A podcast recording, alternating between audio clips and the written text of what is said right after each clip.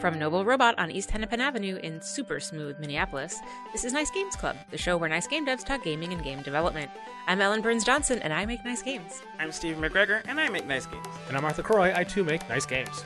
In this episode, we talk with Nina Murata, level designer and encounter designer at High Moon Studios, to discuss, well, level design and encounter design. So if everyone's ready, let's start. Hi, Nina. Hi. Thanks for joining us at the end of your day. Yeah, of course. I'm happy to be here. One of the things that we um, were really excited about when we uh, invited you on the show was uh, level design is such a specific field within game design mm-hmm. that I think a lot of game designers think they could do, they could pull off, but probably don't realize how little they actually know. Right. And so it is exciting for us um, because we've played the role, each of us, of of you know, generalists and, and and also been forced into specific roles.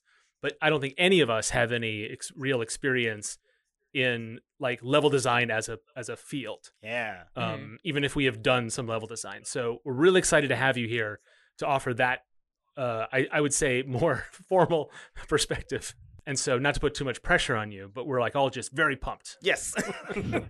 Because it's a topic we've talked about a lot on the show, but we mm-hmm. haven't been able to focus on it. Uh, with someone who, you know, knows knows the, the field. So I yeah. hope listeners are ex- just as excited. Yeah. Um. So, Nina, can you uh, give listeners a bit of an introduction on yourself? Yeah. So um, I'm Nina Murata. I'm from Cleveland, Ohio, and I am a associate level designer at High Moon Studios, which is, um, you know, part of the Activision publishing family. Gotcha. I work in Call of Duty, and I specialize in... Um, single-player encounter design, but I'm currently working on multiplayer encounter design. Cool, cool. That's exciting stuff. Um, so I guess I'm curious what hmm, how what work goes into level design, I guess, and encounter design. Uh, because I I mean I've done that myself, but like I'm not, you know, I I I don't get paid to do it. Someone didn't hire me specifically yeah. to do this thing. Like, so so I'm curious, like, how would you describe your expertise, I suppose? Yeah. yeah where are like, the boundaries? And yeah. what's your day like? I'm I'm also really curious. Like, okay, so like if this is your specialty, what do you do in the morning, and what do you do, you know, when you're interfacing with your colleagues? Yeah. Also, there's a cat. I just want to point out there's a cat in your room, which I didn't see at first. I don't know if the cat snuck in there before, like right after we started the call, but I just feel like everyone needs to know. Dale would be disappointed. His name is Kelso. Kelso. His name is Kelso. Sweetheart. Yeah, it's so cute. He's licking um, his foot. Okay, I'm done. Yeah, so level design, uh, you know, I kind of describe it to my family that doesn't know anything about games, is that it's kind of like playing with blocks or Legos as an adult, where you're kind of placing down these big geo brushes and you're making the world, you're making the map. It also includes encounter design, which includes placing and scripting A Is, A I encounters, um, loot pickups, and just anything general that the player is meant to interact with. We'll mostly end up doing that. My limit is, um, at High Moon, we have this specialized um, type of gameplay engineer called Tech Designer, where they basically make all of the mechanics that we need. Ah. Recently, I was asking, you know, could we put a dumbwaiter in this level? And um, I asked one of our tech designers, like, can we steal your elevator and make it a dumbwaiter? So that's kind of what tech designers do. I kind of take the mechanics and things they make, put it into the game while also building the geo and the map around it. So when you start that process, are you given kind of a a mandate or a log line from another department, or maybe a theme or a, a, some constraint, like it should be should take this amount of time or, or something? Or are you uh, do you start like by prototyping different different layouts and then move forward from there? Yeah. So um, at High Moon, we're very like laid back about how we design things. Mm-hmm. I mostly will get like a design brief from both my um, design managers and also um, the other support, the other studios like Treyarch or Raven or I W, because we support them as a support studio. Mm-hmm. So ultimately, the creative decisions come from them and um, Activision shareholders. But I, it basically comes down to I get a PowerPoint that's like, hey, we want to make a level that's set in a market, mm-hmm. and you know we kind of have to work with that, and we get some input from narrative design where they say, hey, in this market, you're going to meet um, one of the main characters. And you kind of want to set up this, you know, dark, mysterious atmosphere and stuff. And so I basically just start um, with researching. if if the level itself is set in like a real world setting, I'll go in Google Maps and start looking at that, driving around. Um, I start paper prototyping. Okay. I sometimes do it um, with grid paper uh, physically. A lot of times I've moved into using just Photoshop to just literally draw rectangles, put labels on it, and then um, I'll run those past my manager for the first couple iterations. And then once we're at a good point, um, I'll move into the editor and stop blo- blocking that out. Mm-hmm. And um, it pretty much was just iteration from there. Once we're really happy with the geo, um, it becomes placing the encounters and the A I and scripting them. And then from there, it's kind of iterating on both at the same time until we're happy with it. Got it. Um, for the lay person, such as myself, what is a geo? Uh, so geo is um, basically our way of talking about um, brushes, okay. uh, like the uh, Unity, or not Unity, but Unreal brushes, mm. those block brushes that you just put down. It's walls, it's floors, it can even oh. be a fountain if you model it really well, but they're simple cube polygonal shapes okay. that just help us lay out our level without getting into art, because art kind of wants to do things on their own. Right, so, yeah. right. Yeah, I had been thinking of it as geometry.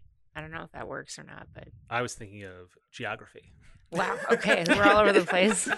It comes from maybe one of those. Yeah. I'm glad I asked. No. Me too. Yeah.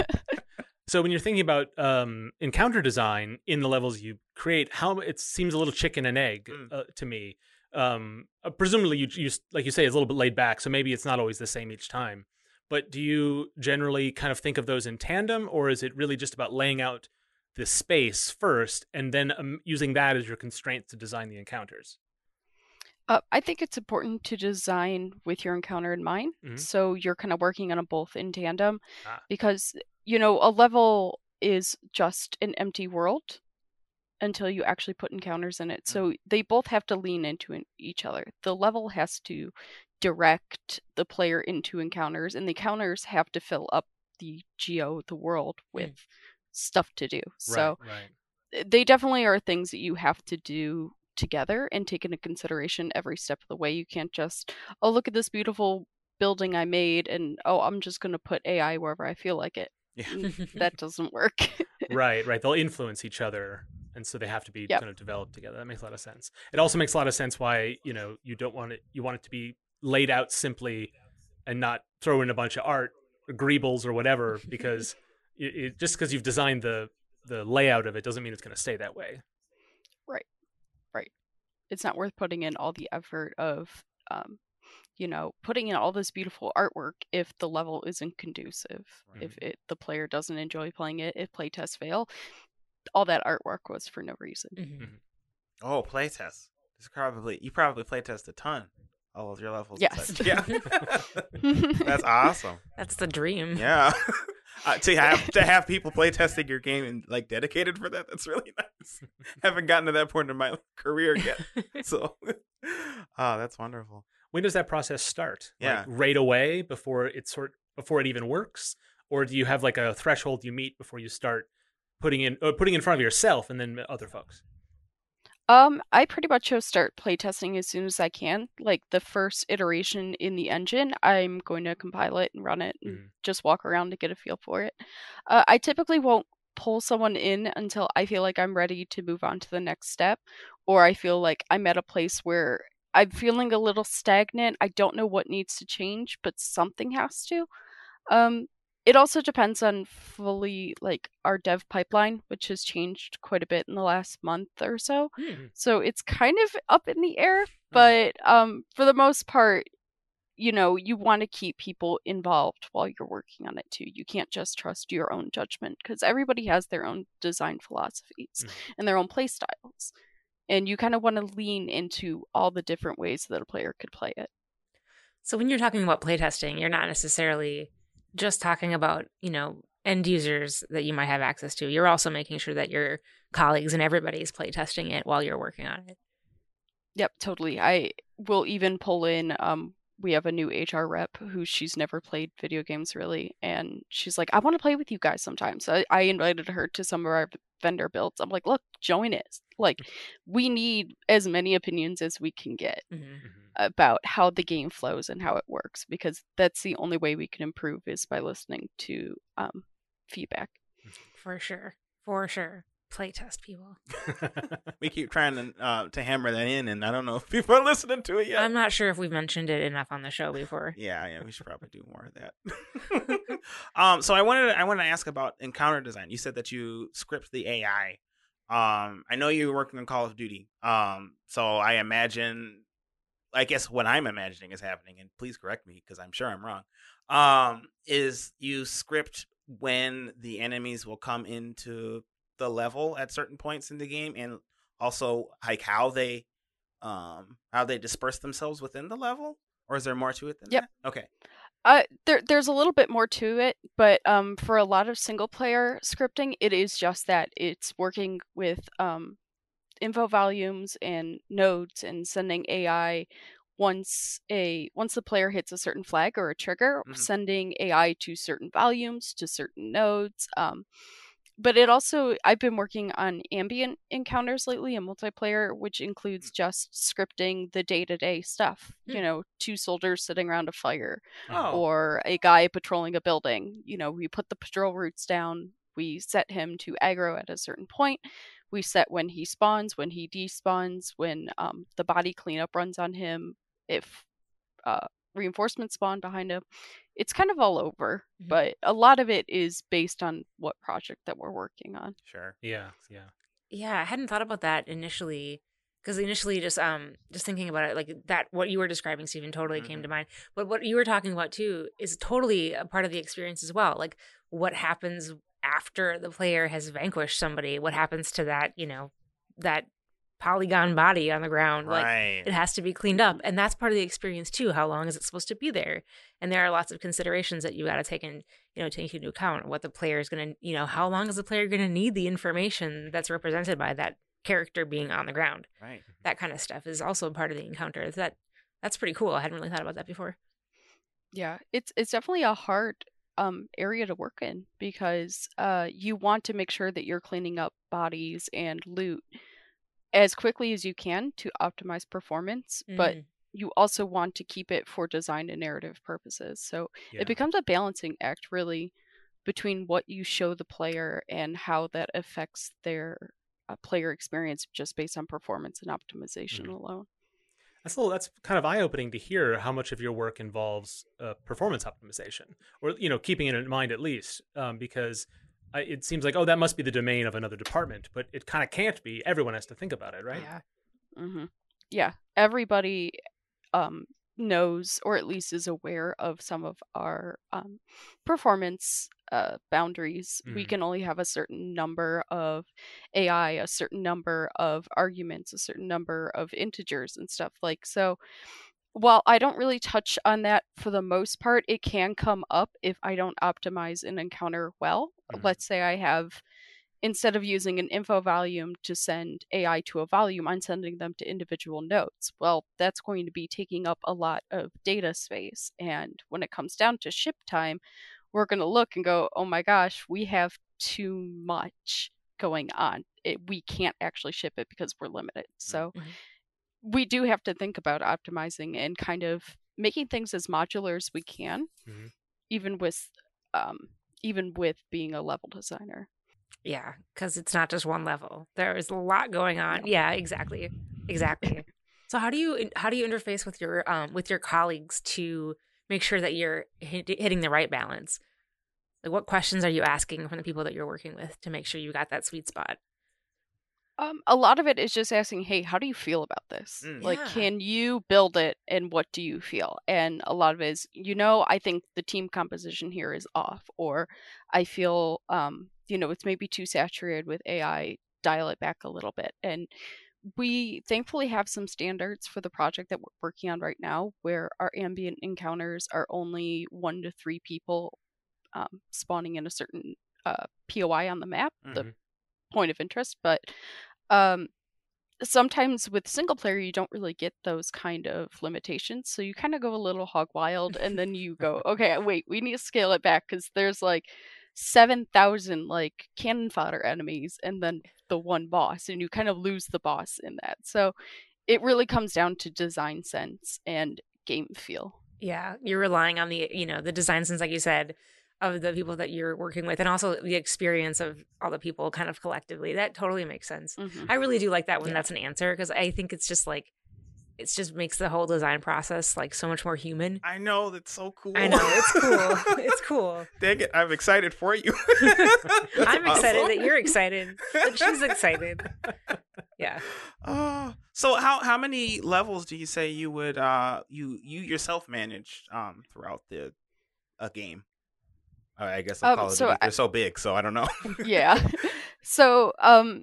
I've only been at the studio for less than a year now, okay. um, but I was um, leading a part of a level. It was a level that was split into four smaller kind of sub-levels. Mm-hmm. Um, I was managing one of those entirely, but unfortunately um, we were taken off the project for now to ah. go work on another project with Treyarch in multiplayer. Okay. So um I'm kind of right now leading the charge on the ambient encounters in half of that map, which is, I think, thirteen P O Is. Um, so I, I do get my hands in everything. And I think that's mm-hmm. one of the biggest benefits of working at a C O D support studio, is that we get to touch every single C O D game that mm-hmm. comes out. We mm-hmm. work on Warzone. We work on Modern Warfare. We work on Black Ops. We work on Zombies. Uh, we really get our hands into all these different variations of design and design philosophy. That's really fascinating. Really cool. I, I I guess I had always gotten the impression that most of the empl- in in big studios, triple A studios,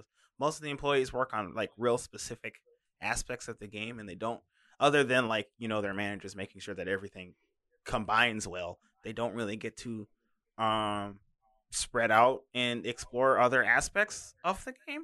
So it's really interesting for me to hear that that is not the case. At least, at least at where you're working now, that's not mm-hmm. the case.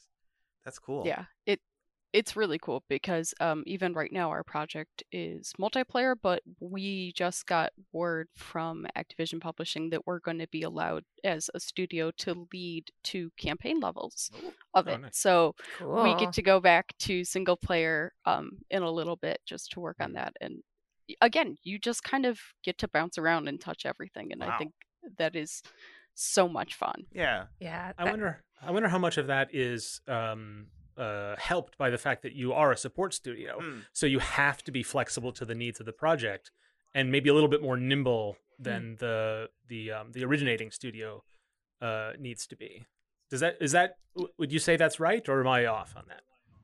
No, I would say you're one hundred percent right on that. I think um you know, I interviewed with Infinity Ward, and um at the same time that I was interviewing with High Moon, ironically. But um, I ultimately chose High Moon because I got a more varied um, experience with the C O D franchise. Yeah. And mm-hmm. it is very true that, you know, Infinity Ward focuses on Modern Warfare, Treyarch focuses on Zombies, Raven focuses on Black Ops, Sledgehammer focuses on the World War Two, the historical games. Mm-hmm.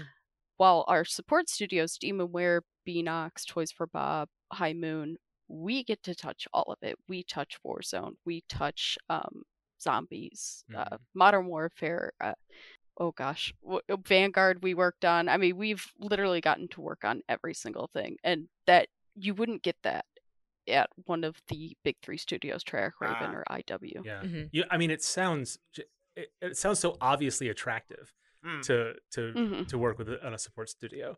Uh, maybe doesn't have the prestige of the the first logo up when you boot it up, but being able to touch it, especially as an individual contributor, is probably really, really rewarding compared to an individual contributor at Treyarch or at Sledgehammer.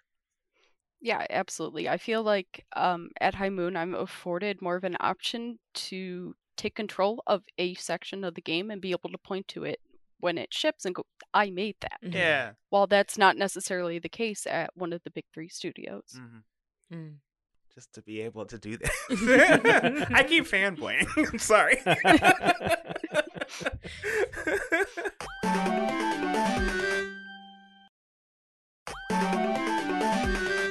How did you get into level design and encounter design, like as a career path? What brought you to this place? Um, so I got my degree in computer design, animation, and game design from Kent State University, mm. and uh, one of my professors was Chris Totten at the time. And ah. Oh, that guy. He we yeah. interviewed him too. We had him on the show. He put on a talk by Mat um, Pfiffner Anderson at I O Interactive about the level design of Hitman and how they um, stratified each level into like low alerts, medium alerts, and like high alerts, and how it was socially stratified and lead into both psychology and sociology. Like, for example, you know, you can't have a gun out in a church on the Sapienza um, level in Hitman because that would be against social mores. um, and I just thought it was fascinating. I thought this is the coolest thing because it's taking the things we look at in social sciences. I was originally an anthropology major. Mm. Um, so we're taking these things where we're looking at how society is structured, how we interact, how we're expected to act in certain behaviors, and it's applying it to the game. It's making the mechanics. I mean, I, I remember telling Chris, I mean, level design isn't just maps. It's not just making buildings and maps all day. It's literally making the majority of the game. Mm-hmm. And even in subtle ways, if you're just saying, hey, look, you're in a bank, you can't pull out a gun. It's this discipline that touches everything, and Chris really fostered my interest in it, would send me G D C talks all the time, and I actually got to talk to Mat uh, Pfiffner Anderson on Twitter, so like she was kind of one of my mentors along with Chris the whole time, and I just kind of started building my own levels. I was working on um, paper prototypes a lot. Um, I made a lot of Hitman-esque Deus Ex kind of styled levels because I absolutely love social stealth games. Mm-hmm. Nice. Um, then I started working in um, Unreal and making levels and uh, Unity.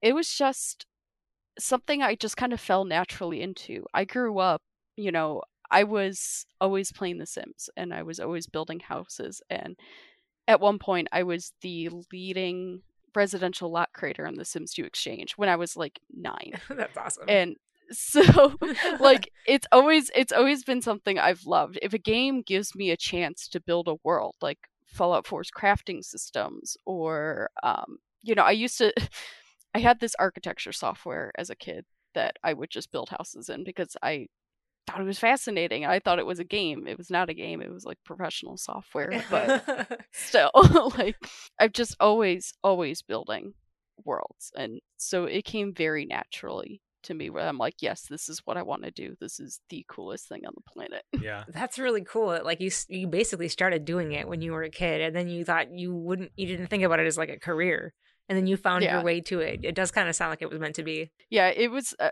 I changed my major about four times. Um, I ended up joining the military, um, getting injured in the military and leaving it. And, you know, I was at this very, very low point in my life, and my advisor asked me, she's like, well, what do you actually want to do? I'm like, I want to make games. I really just want to make games. And mm-hmm. she brought up that, hey, we have this um, major that's at a satellite campus that it's kind of hard to get into it, and the classes aren't really offered very often on the main campus, but like it is an option. And I switched into that that day. Like I, yes. there was no hesitation. That's so, awesome. And it's like, I look back and I've really just been all about world building. I mean, playing with Lego sets as a kid, I was always building houses, and mm-hmm. even playing with blocks and Lincoln Logs. Like it, it kind of seems like it was my destiny in a weird way. Yeah, that's cool. But it also sounds like you had like some supportive people around you as, as well. You know, like I could have totally imagined an advisor being like, "Yeah, but really," you know. Yeah, I, I, I'm glad that that person didn't do that and actually encouraged you to like chase it. That's really cool. Yeah, our our staff. Um, for my major program are the kindest, sweetest people that are so, so, so supportive. Like I couldn't have done any of it without them. That's awesome. You know, I think uh, thinking about your story about like where you started and, and like playing with Legos as a kid, I'm like, well, that is a lot of people's experience, but I think you are different in that I, what I'm hearing through the whole tale of it is like, you're, you're describing space as story. It's not just space, and uh, hearing in that that's that's part of the appeal to you, and part of how you the lens through you see it. So, talk a little bit about that as you as you're putting together a layout or designing encounters or pacing things out. How to, and it, I don't necessarily mean like the narrative of the of the single player campaign, but just the the movement through a level. And how do you think about that as you design? And how what what's the, I mean, like you ask oh, no, a novelist, do you start at the beginning or do you start at the end or do you start in the middle? I guess I'm just asking that same sort of question about the story of the space you're making. Yeah, so um, I think a level can really be thought of as, I, I kind of think of it more as a movie or a show. You know, mm-hmm. you kind of, um, you know, I was working on a museum level once, and it was kind of like you had this, you start off in this gorgeous uh, courtyard. And, you know, it's very calm. There's nothing going on. There's no um, enemy A I. There's nothing really to alarm you. And you go into the museum and it's this big, beautiful lobby. And you see off in the corner, there's a vent that you can access and get into. And there's also a glass wall that, you know, you have a prompt that you can shatter it and stuff. So you kind of start to get the little story elements very subtly. And you would leave the lobby either through going through the vent or through the window or through the main doors, um, which required kind of a loud uh, way of accessing it because they were locked. But, you know, um, but you kind of you you left that and you ended up in this great big hall full of, you know, priceless artifacts and stuff. And there's enemies patrolling everywhere. And further down the hall, you could see this big, beautiful window, and in there was the main target, the boss of the level. And it's kind of, I kind of think of it as kind of like the basic three act story structure when I think of a level, because you want to introduce your character to what they're getting themselves into. You want to introduce them to the map. You also want to give them little breadcrumbs of, hey, there's something I can do here. There's a story here. Mm-hmm. And then you kind of want to have the big exposition, the big shootout, the big, you know, rescue the hostages thing, and then kind of a conclusion at the end where you leave it, whether that's through the main door or by taking out the um taking out the target itself. Like it it has a very structured story like cadence to it. It does. Which... You know, I've never really thought about it that way, but it totally does, right? The first thing you do mm-hmm. when you're going into this virtual space is you're trying to just get your bearings. You have an right. idea of what you're trying to accomplish, but you don't know how you're going to accomplish it. And as you make sense, then you get to kind of like phase two, which is like you start doing the thing, and then you do the thing, and then you got to get out. Yep. Yeah. Yeah. And that first thing you described, like that vent in the corner that catches the player's attention, that's like the inciting incident, right? Mm-hmm, that's that's mm-hmm. where you go from observer to participant. Mm-hmm. Yeah. Right. That, that, that's an interesting moment that I hadn't really considered as a way to judge whether a level is successful or not, but it seems like a pretty good rule of thumb. Like to look for that moment. Yeah. Because um, I, I I would bet that's you'd find it in the most successful levels. Like I'm going to think about levels in a totally different way now when I'm like just playing games. I've never really thought about the level design like before in that way. I'm going to definitely think like, okay, gato robato. I'm opening the room. I'm walking in the room. Okay, I'm shooting the, th- you know. Yeah. What would this be? How would Nina describe this? Yeah. It yeah. is kind of fascinating when, you know, you start making games, you it's very difficult for myself to like turn off my game dev brain when I'm playing games now. Mm-hmm. So like, I'll just be like, oh, that that's an interesting design choice they made there. Or, oh, I, I can see why that bug happened or something. Yeah. I know why that vent's there. I know what that vent's trying to say. Right. Yeah. Yeah.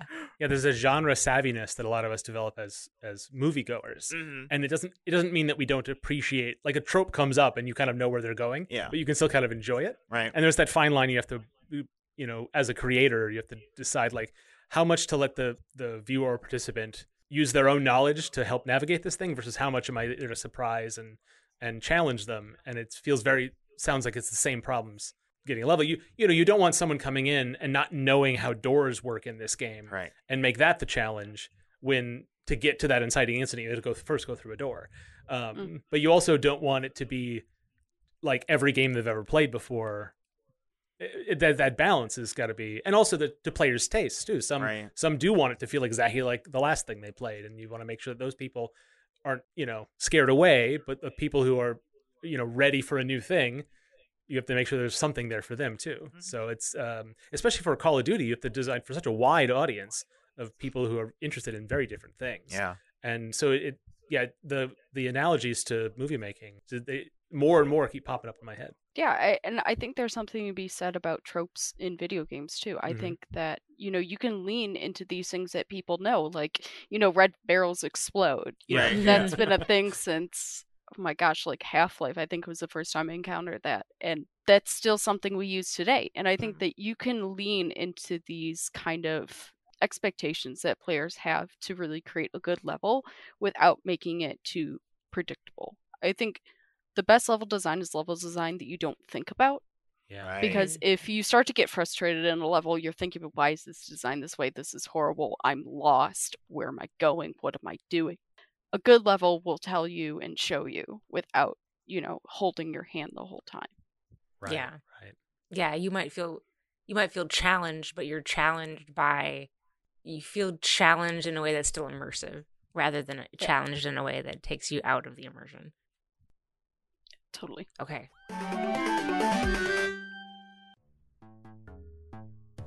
nice games dot club slash feedback. Talked about it on the show several times before, but I want y'all to hear it again. nice games dot club slash feedback. Please give us feedback. We love feedback. Especially He's laughing, Steven. This is not a joking matter. Yes. Yeah, I nervously laugh all the time. I'm sorry.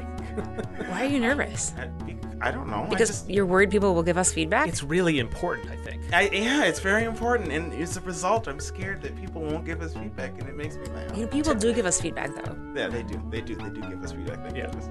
Um, one thing that somebody told us is that more Star Trek references are always good. Um, good feedback. Pound it, Mark. Pound it. Okay, well, fine. If you want to give us more feedback, like more Star Trek references, um, please go to nice games dot club slash feedback and let us know. Get ahead of postage rate increases this year with stamps dot com. It's like your own personal post office. Sign up with promo code PROGRAM for a four-week trial plus free postage and a free digital scale. No long-term commitments or contracts. That's stamps dot com, code PROGRAM. As humans, we're naturally driven by the search for better. But when it comes to hiring, the best way to search for a candidate isn't to search at all. Don't search, match with Indeed. When I was looking to hire someone, it was so slow and overwhelming. I wish I had used Indeed. If you need to hire, you need Indeed. Indeed is your matching and hiring platform, with over three hundred fifty million global monthly visitors according to Indeed data, and a matching engine that helps you find quality candidates fast. Ditch the busy work. Use Indeed for scheduling, screening, and messaging so you can connect with candidates faster. And Indeed doesn't just help you hire faster. ninety-three percent of employers agree Indeed delivers the highest quality matches compared to other job sites, according to a recent Indeed survey. And listeners of this show will get a seventy-five dollars sponsored job credit to get your jobs more visibility at indeed dot com slash podcast. That's indeed dot com slash podcast. Terms and conditions apply. Everybody in your crew identifies as either Big Mac Burger, McNuggets, or McCrispy Sandwich. But you're the Filet-O-Fish Sandwich all day. That crispy fish, that savory tartar sauce, that melty cheese, that pillowy bun. Yeah, you get it. Every time. And if you love the Filet-O-Fish, right now you can catch two of the classics you love for just six dollars. Limited time only. Price and participation may vary. Cannot be combined with any other offer. Single item at regular price. Ba-da-ba-ba-ba.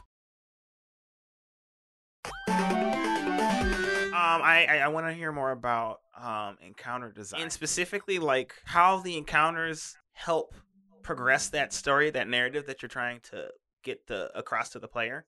So the encounters can actually like really lean into showing the player the story by, okay. you know, um, team composition is one of them that I really like using, you know, if you know you're going into a C Q C kind of situation, mm. um, you know, so you're going to have someone with a shotgun or short range arms.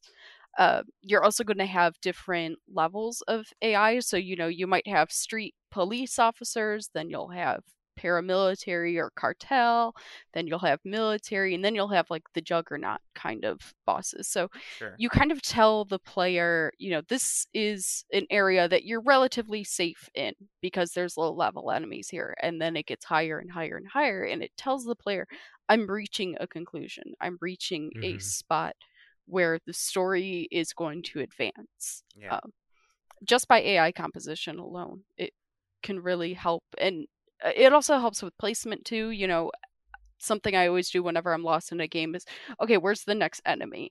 Right. Because yes. the enemies are like little breadcrumbs and they're telling uh-huh. you, hey, go this way. So that is still something we lean into with um, encounter design, is that we kind of need to still tell players where to go occasionally, and enemies are a great way to do it. You know, you it's against, uh, you know, common sense, but you kind of want to run towards the people shooting you in video games. So yeah. Yeah.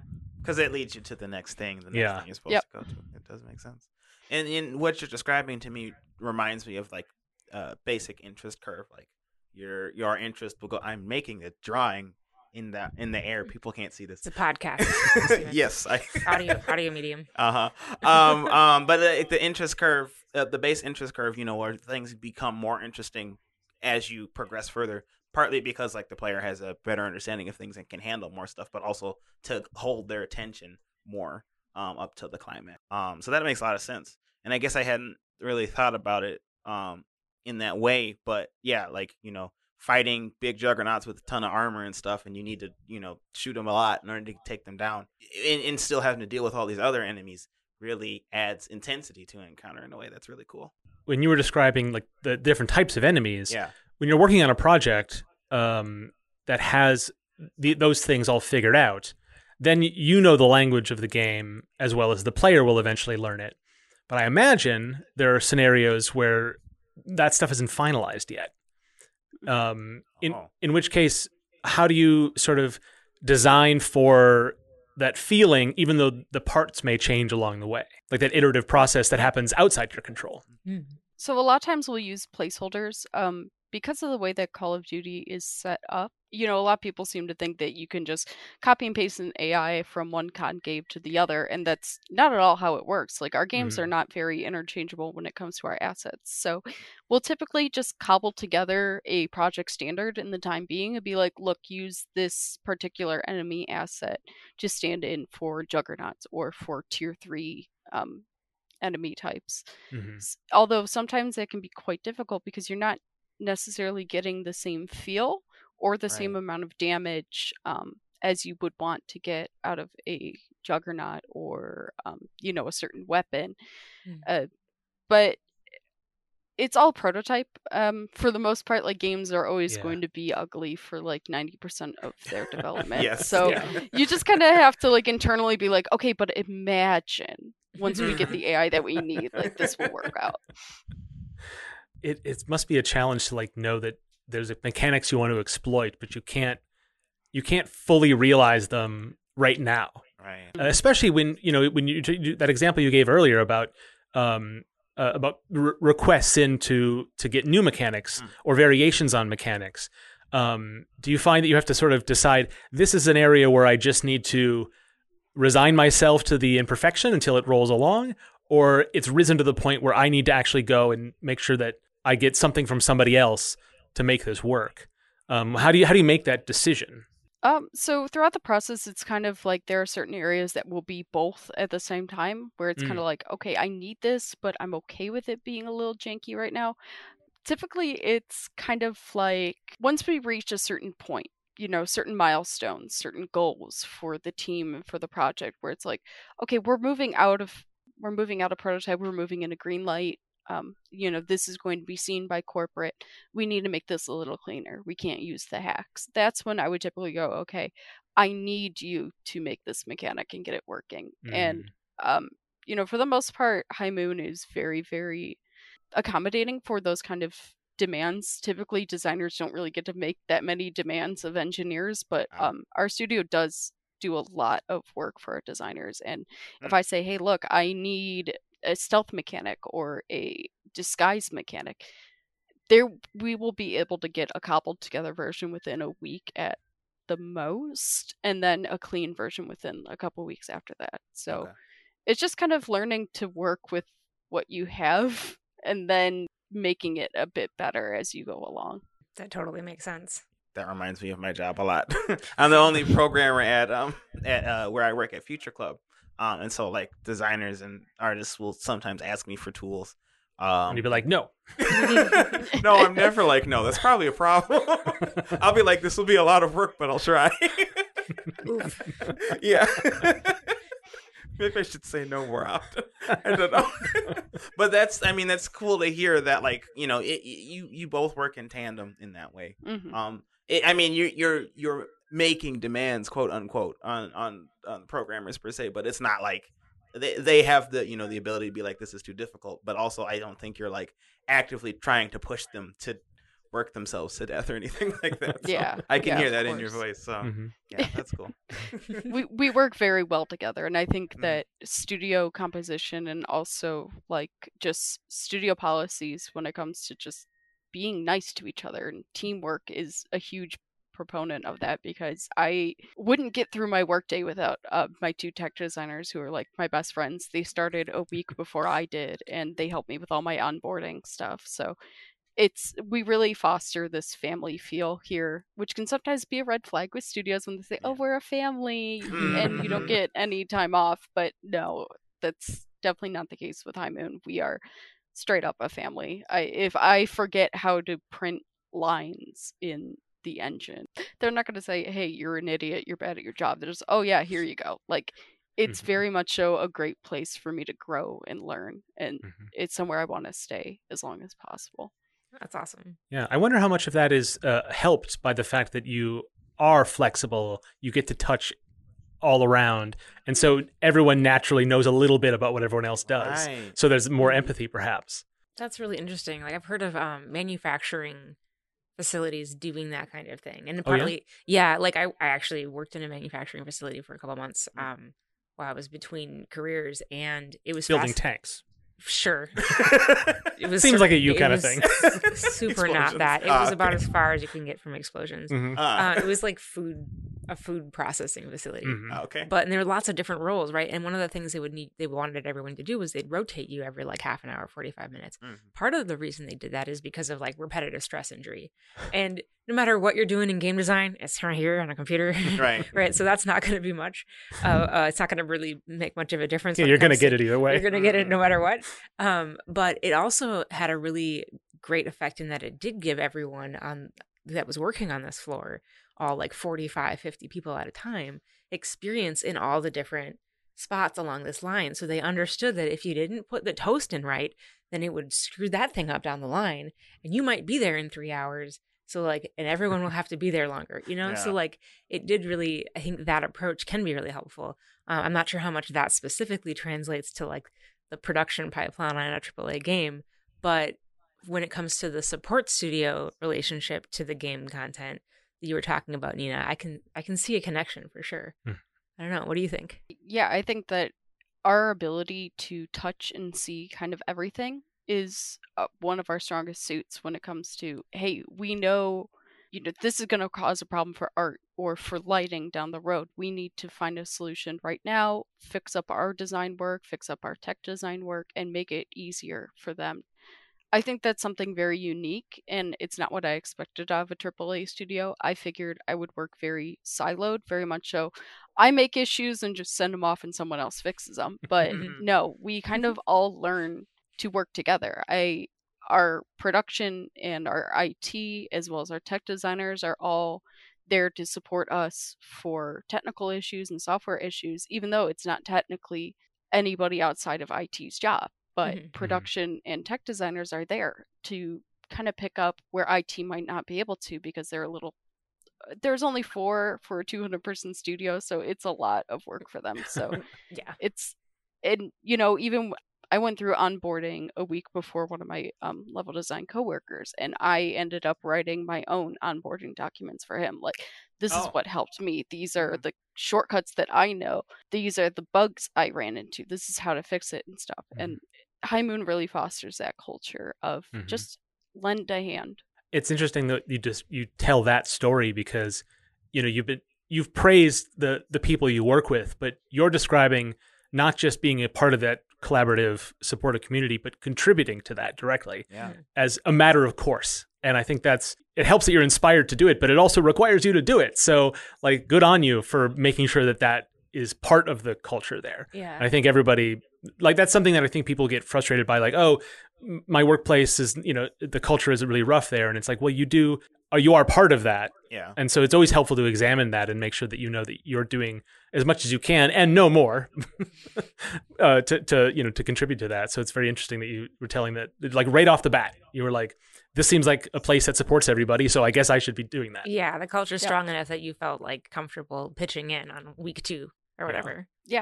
yeah. And I, you know, I've only been here for less than a year, and um, our beloved, one of our animators left, and she was in charge of the Women's Network and the D E and I Network, the Diversity, Equity, and Inclusion Network. And she's like, mm-hmm. look, you're the only one who shows up to everything. Do you want to take over it? And I, I did. It's very intimidating being the representative for my studio for the greater A B K employee networks, but yeah. it is so fulfilling because that's what we need to do. We need mm-hmm. someone to step in, and I did it. And it's because High Moon has fostered such a great culture of just lending a hand, helping out where you need to, that I was able to do that. Because if this, if it was any other studio, I'd probably be like, absolutely not. I'm terrified. I like cannot do that. Sorry. But I went from within six months of being here, I having one-on-one meetings with our studio head, talking about D E and I issues and uh, Women's Network initiatives and stuff. And it's our culture that really, really helps foster these conversations. That's really cool. Yeah. Fantastic. That's like a whole separate interview we might have to have you back on to talk about. Although I don't think we're quite done with this one. Yeah. Well, I, I love when we have someone on like, this is going to be great. And then like, you know, halfway through you drop a, oh, but I'm also really interesting in this other way. Well, can you stay on for another five hours? um, actually, I wanted to ask you about something that came up just a couple minutes ago. We were talking about the, um, you know, the way that having a support studio approach to different work might influence the culture and vice versa. Mm-hmm. Uh, I want to kind of pivot back to the level design and encounter design question. And I'm curious to hear you talk about how being able to work on lots of different projects and different parts of this franchise influences your approach to level design and encounter design. Right, because there's some there's like some spiritual similarities between the different projects that you're probably working on, but on the other hand, they're like really critical differences as well. Otherwise, they wouldn't be different games. Right. So, like, what what how, what do you think about that when you're switching your brain from one project to the next? How do you approach that? Um, so I was actually super super lucky to be hired when um we were starting work on a open world kind of non-linear um project. Mm-hmm. So I definitely leaned into that because that's my favorite type of game. It's non-linear gameplay. I love Deus Ex. I love um, Hitman. I love all these games that let me explore the world and use the world to my advantage. And so I got to really open my mindset to both call- the Call of Duty franchise, because I was completely new to it when I started uh, here. I had maybe played Black Ops for like five minutes and hated it. So um, was, I was playing multiplayer with my brother, and he just kept spawn killing me, and I'm like, you know Aww, what? This isn't fun. I'm going back mean. to playing The Sims. So it's more like but, you hated your brother in that moment. Yeah, yeah, fair. But um, like I really got to explore um the Call of Duty franchise, and you know we talk about a lot the Call of Duty formula of mm. linear gameplays, and I got to explore the franchise in a completely new light as mm-hmm. an open world project, and we've shifted more um, from a single-player project to a multiplayer project, which brought on its own unique challenges that you have to think about. You know, the game is uh, perpetual. Mm-hmm. What brings players back? What is the loop here? Why are they playing it? They're not just playing it for a linear narrative. They're playing it to grind, to earn certain things, to find certain things. I think, like, there is significant overlap between every C O D title, because it wouldn't be C O D without that. But I think yeah. that there's also a lot of freedom and elasticity in the way that you design for them both, for all of it. Yeah, it sounds like a really fun challenge from a like from a designer's perspective, to keep the stuff that needs to be the same the same while also changing the things that need to be different. That's like yeah. a fascinating. I mean, it's one of those great design brain problems where you have to find, again, the right level of balance. Yeah, there's so many stakeholders, uh, in- including players, that like are going to that that are evaluate the work that you do, and so it needs to there's expectations that are so high to be the same in some ways and different in other ways. And d- depending on the person you're asking, those things might not always be the same, but also to throw in there your own creative uh, perspective and to, to put that in there and make sure that it's, it doesn't overwhelm, but also isn't uh, overwhelmed by. So it's, it's a, a, I think it's a bigger challenge than, than other franchises. I can't just, just hearing you describe all that stuff. It's having to keep that all in your head. It must be it must be rewarding when it's going well, because it's because it's probably it's such a successful high wire act, right? Yeah, totally. Um, you know, there'll be times when we're in brainstorming sessions. I'm like, oh, this would be a great idea, and they're like, yeah, our players will absolutely hate that. Like, oh no. Okay, well, I thought it was a good idea, but okay, we'll scrap that. But you know, um, High Moon just released um, Fortune's Keep on Warzone. And I'm not on the Warzone team, but I'm very close with a lot of people on the Warzone team. And it is getting so much praise. And mm-hmm. it, it, it is it feels so good to just read these things. You know, mm-hmm. it's not often that you get people being excruciatingly nice about C O D games. yeah. And, you know, every single person I've talked to has been like, Fortune's Keep is the best. I'm having a blast with you guys knocked out of the park. And like, it feels so rewarding, even not being on the team, that we have the talent and the studio ability to create new experiences in C O D and still manage to please, you know, the long-term franchise fans. Yeah, that is really cool. You mentioned earlier about uh, working with the different departments, and that's a big part, I think, of the lessons learned for listeners today. But what we haven't touched on yet is uh, the visual design, the art mm, team. Yeah. And we talked initially about how you basically have to You know, you have to kind of leave them for later, but they do eventually show up and start adding things, right? And but at the same time, because you're laying out these layouts, it's it's a you are also part of the visual art team in a way. And um, I, I'm a it, when it comes to like film uh, visuals, I'm a very big proponent of composition, like where things exist next on the frame. And that's so true in a, a layout for a level. And you walk through a doorway, what do you see on the left? What do you see on the right? How much of the thing on the left do you see? And that is something that visual artists are really attuned to and they contribute to, but you're the first person who touches that part of it. So how's that relationship between the art team? Because logistically, it's probably, I would guess it's the most separated from the other teams just by necessity. But how much are you able to work with them back and forth, and how much of a how much inspiration do you get from them to put into your layouts, or is there just not enough time for th- that level of uh, collaboration? Um, so we're actually lucky that we're moving away from you know the Call of Duty every year um, model, mm-hmm. where we're going to start having a bit more time between title releases. So we do get a lot more time, and Art has produced vignettes for us. Um, The courtyard vignette that I mentioned earlier for the museum level mm-hmm. was actually straight up just completely made by Art. And I based ah. my my design of the museum around the Art vignette. And, oh. you know, w- we have a lot of conversations back and forth with Art. If I say, hey, look, this pillar has to be here for composition purposes, Art will Art will mostly work with us on that. Um, but there are some times where I'm like, hey, you know, I really imagined this wall being kind of brick, kind of old. And they're like, no. You don't know anything about it. Let us handle it. And that's totally valid because I'm not an artist. So like I'll take I'll take their opinion on it. But um no, we have a great working relationship with Art.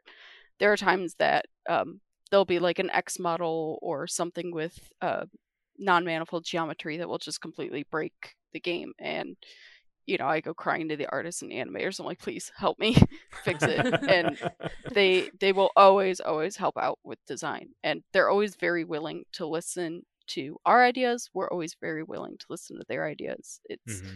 it's not the typical antagonistic relationship that a lot of people think exists between design and art. It really goes hand in hand. Yeah, yeah. Well, my pessimism on that was really just about logistics, but it's really yeah. exciting to hear that you're able to like, you're able to get a piece of an asset from Art, and then that can inspire you in your layouts. Mm-hmm. And I think you know we had a question on here that we've been circling the whole hour, which is you know what inspires you, what uh, what gets you going, and it, we've heard examples of it coming from all sorts of different places, right. Not just one place. It's not it's not a rote uh, production uh, you know uh, process each time, mm-hmm. and that's like that's like electric. Mm, I love yeah. that. Yeah, there's space for you to play as a designer, like, and there's space for you to discover as a designer, even though you're plugged into all these other groups. They also get the same kind of freedom because you guys have enough space in terms of time and culture to be able to talk to each other, mm-hmm. like, and iterate with your designs and ideas off of one another. That's how you want it to be. Yeah. Yeah. Well, that's a good but lesson I... for folks who, you know, listening, who work in any field, is like, seek out that relationship with other departments, or, with, or, or, you know, you're on an indie team with another person that has different disciplines than you do.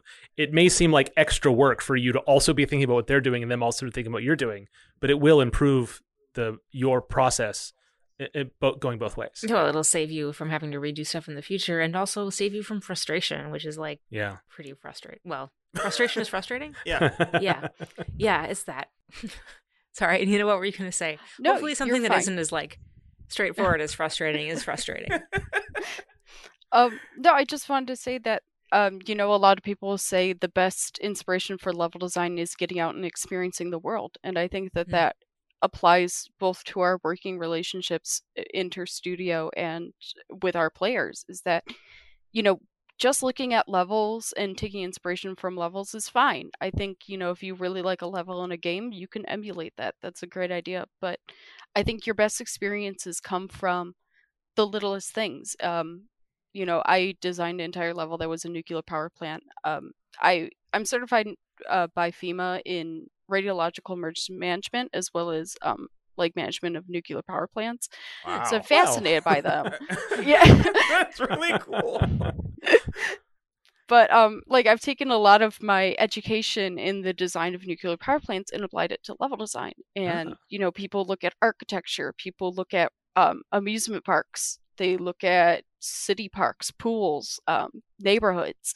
You know, it, your inspiration comes from everywhere. And I think mm-hmm. you become a better teammate when you kind of branch out and let all these worldly experiences influence your work as well, instead of just thinking, oh, video games, video games, video games. That's great, but you also have to live your life in order to be a really good team member and right. a really good creator. Mm-hmm. Yeah. yeah. Well, because it's like you said earlier, um, you know, these games don't just take place in a void. Like when, when a player comes into a level, they're using their knowledge outside of the game um, and from previous games to help them get through this level. Um, and so, like, having that extra experience outside of outside of games helps you design something that is intuitive for people, even if they aren't experienced in Call of Duty or aren't experienced in in in, in other games. So that totally makes sense. A fully fleshed out life creates a better game developer. Yep, preach. one hundred percent. I mean, it's easier said than done, though, because you know it, it's also a job. Yeah. So you well, you only got twenty-four hours, I guess. Yeah. So, Nina, where can our listeners find you on the internet? Um, so I'm on Twitter at uh, Missus Chief Seven. Um, I was obsessed with uh, Master Chief when I was a kid, so understandable. Understandable. All right, well, we'll share that with our uh, listeners on the show notes page. And if you got more questions for Nina about level design and encounter design or her cat, you will know where to find her. That's our show. For show notes and links on today's conversation, go to our website, nice games dot club. Visit us on Twitter at Nice Games Club, where Dale tweets about game dev resources and food pixels. We like hearing from you, so tweet back or email us, contact at nice games dot club. Nice Games Club is on Patreon. Support the show and get stuff. Sign up at patreon.com slash nicegamesclub. And if you want to keep things more casual, just stop by nicegames.club slash discord and say hello. Next week, we'll be looking at open source workflows and designing for groups. But that's it for this week. So, until we start again, remember to play nice and make nice.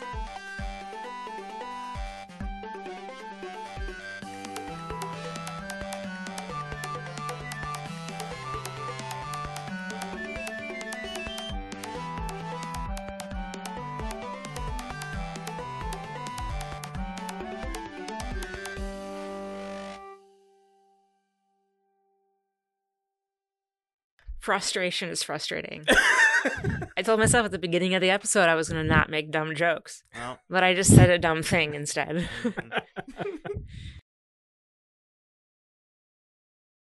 As humans, we're naturally driven by the search for better. But when it comes to hiring, the best way to search for a candidate isn't to search at all. Don't search, match with Indeed. When I was looking to hire someone, it was so slow and overwhelming. I wish I had used Indeed. If you need to hire, you need Indeed. Indeed is your matching and hiring platform, with over three hundred fifty million global monthly visitors according to Indeed data, and a matching engine that helps you find quality candidates fast. Ditch the busy work. Use Indeed for scheduling, screening, and messaging so you can connect with candidates faster. And Indeed doesn't just help you hire faster. ninety-three percent of employers agree Indeed delivers the highest quality matches compared to other job sites, according to a recent Indeed survey. And listeners of this show will get a seventy-five dollars sponsored job credit to get your jobs more visibility at Indeed.com slash podcast. That's Indeed.com slash podcast. Terms and conditions apply. Everybody in your crew identifies as either Big Mac Burger, McNuggets, or McCrispy Sandwich. But you're the Filet-O-Fish Sandwich all day. That crispy fish, that savory tartar sauce, that melty cheese, that pillowy bun. Yeah, you get it. Every time. And if you love the Filet-O-Fish, right now you can catch two of the classics you love for just six dollars. Limited time only. Price and participation may vary. Cannot be combined with any other offer. Single item at regular price. Ba-da-ba-ba-ba.